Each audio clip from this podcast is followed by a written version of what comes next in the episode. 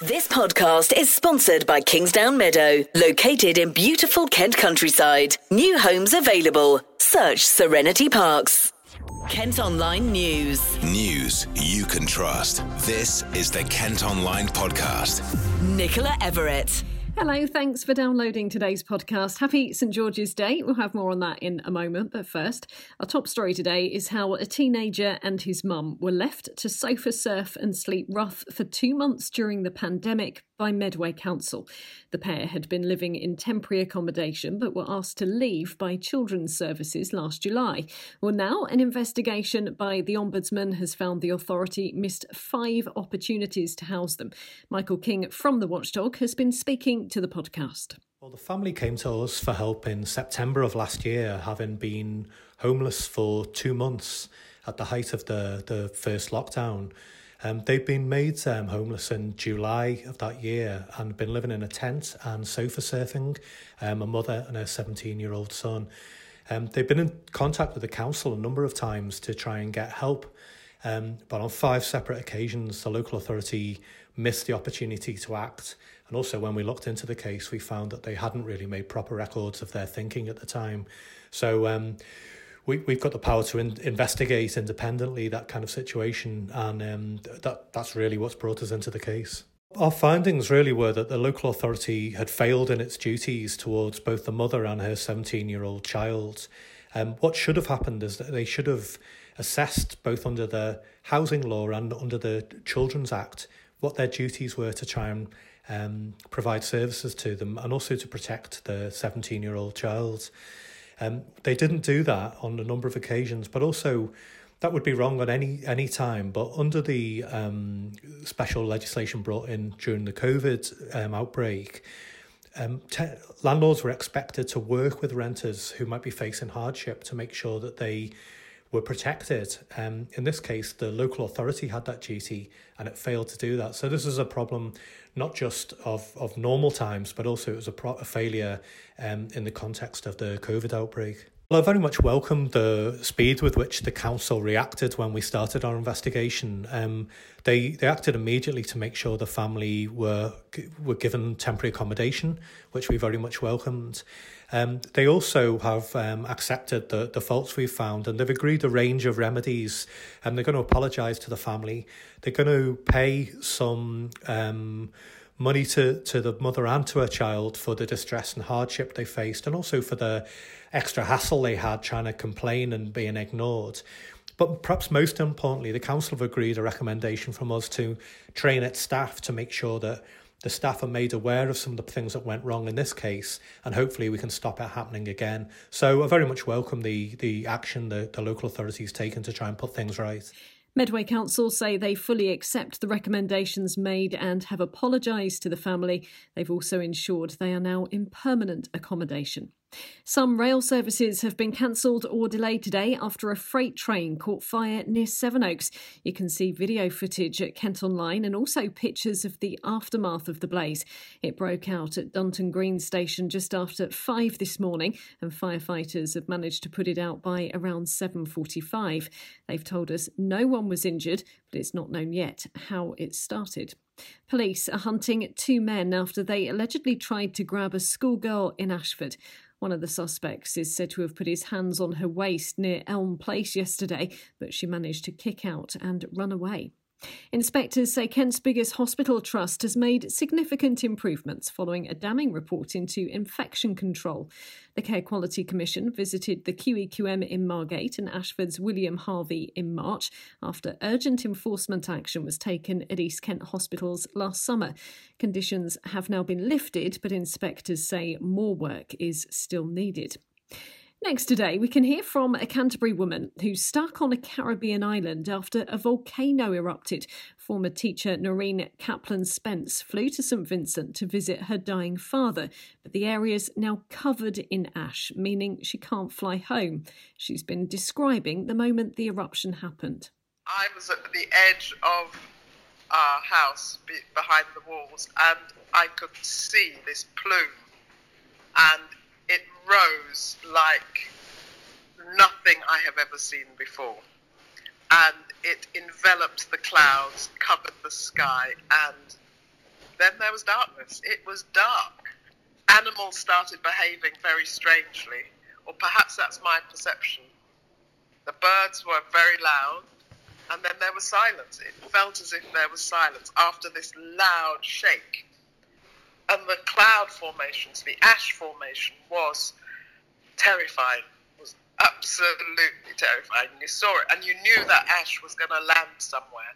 It's caused huge devastation and displaced 13,000 people. Her sons started an online fundraiser to buy supplies for those in emergency shelters. The Kent Online Podcast with Serenity Parks. As I mentioned at the start of the episode today, it's St George's Day, but sadly, because of restrictions still in place, the annual parades that have normally taken place in Kent can't go ahead this year. Cohesion Plus are behind the parades in Gravesham and Dartford. Despite not being able to gather all together, they've been getting schoolchildren involved to design their own St George's flag and have shared videos on social. Happy St George's Day. Happy St George's Day. Happy St George's Day. Happy St George's Day. Happy St George's Day. A happy St George's Day. Well, Jamie has been chatting to Gurvinder Sandher, who's from the organisation. You know, when it comes to St George's Day, it's something that you know has been important to me for many, many years. I think it's important to understand that I'm born in Gravesend, uh, but obviously my parents were immigrants uh, from India, from North India.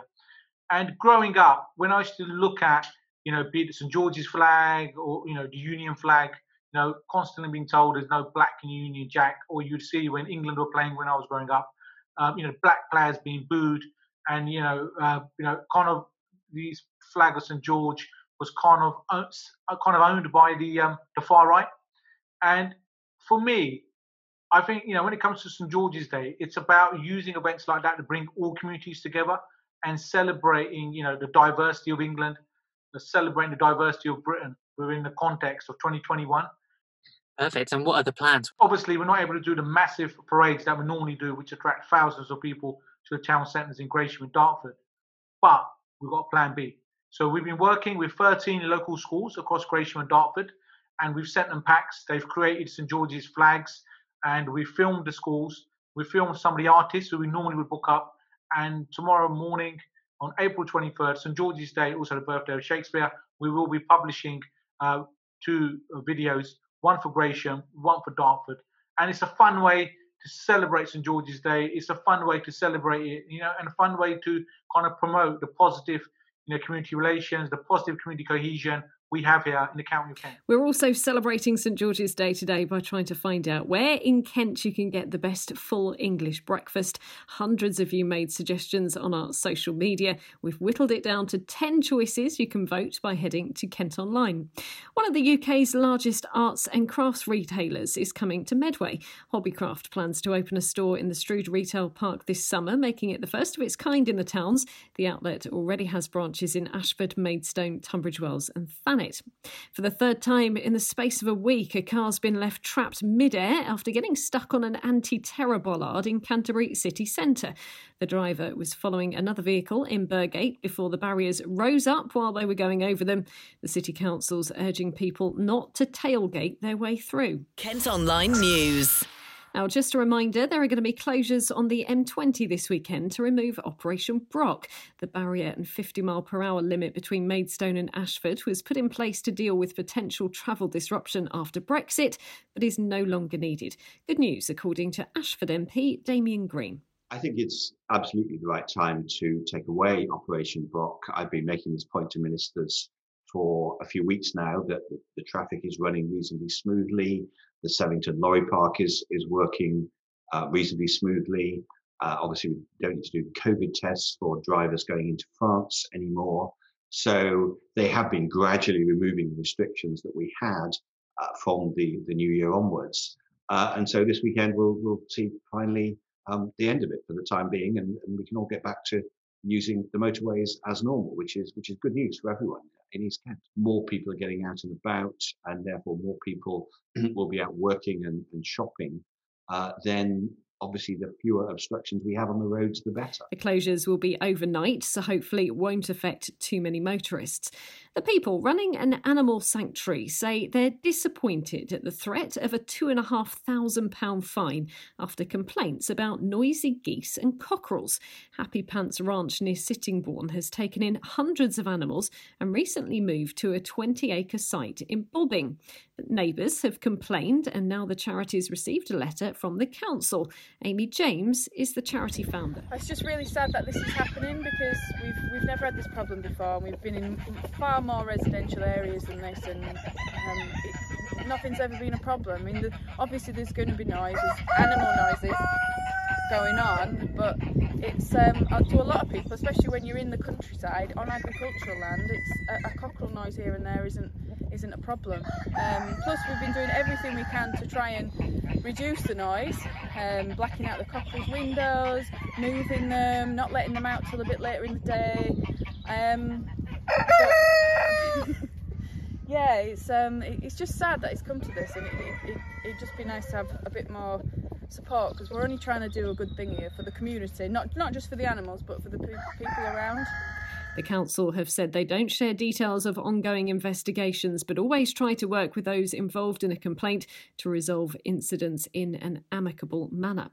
Mimi Webb's been on our sister radio station KMFM. The singer from Canterbury says it's amazing to see her track get into the top 20 with more than a million streams. She's been telling Emma Joe about Good Without. Um, so it's about an ex um, relationship that I Oh. had. um, and it was a bit of a while ago, actually, but um, it was just something I felt I'd never been able to say before. And yeah, just kind of being in that moment of, you know, what really more is there that I want to put out yet? You know, what, how do I feel about it now? And it just came to me of kind of this really empowering moment and, you know, realizing I am good without and I really don't need that.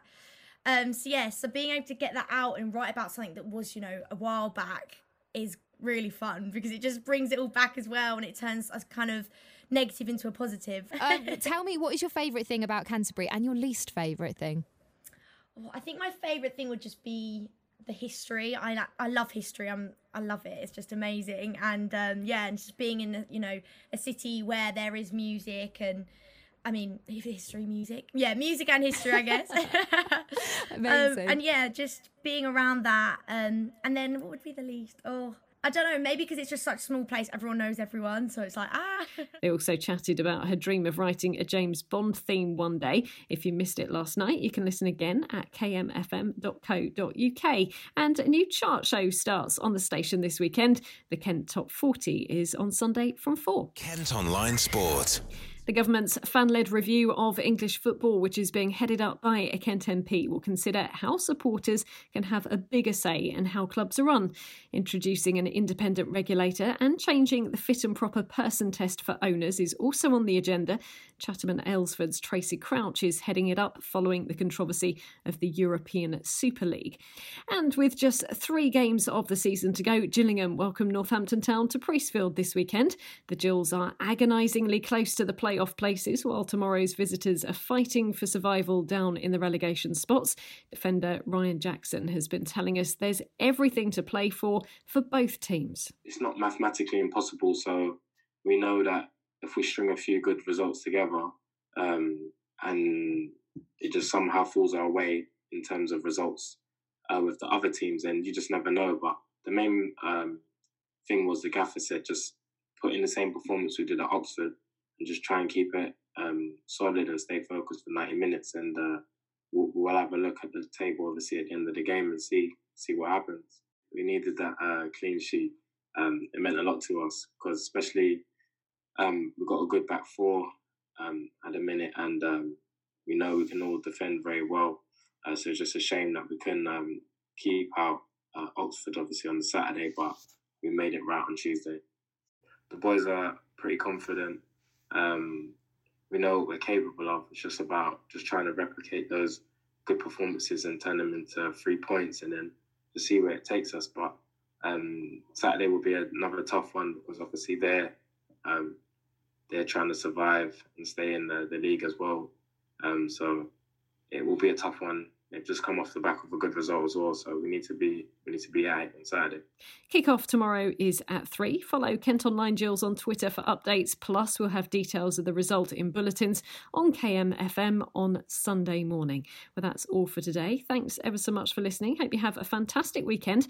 Don't forget, you can subscribe to the IM News app, which will give you access to all KM Group newspapers. Just head to subsaver.co.uk. News you can trust. This is the Kent Online Podcast. This podcast is sponsored by Kingsdown Meadow, located in beautiful Kent countryside. New homes available. Search Serenity Parks.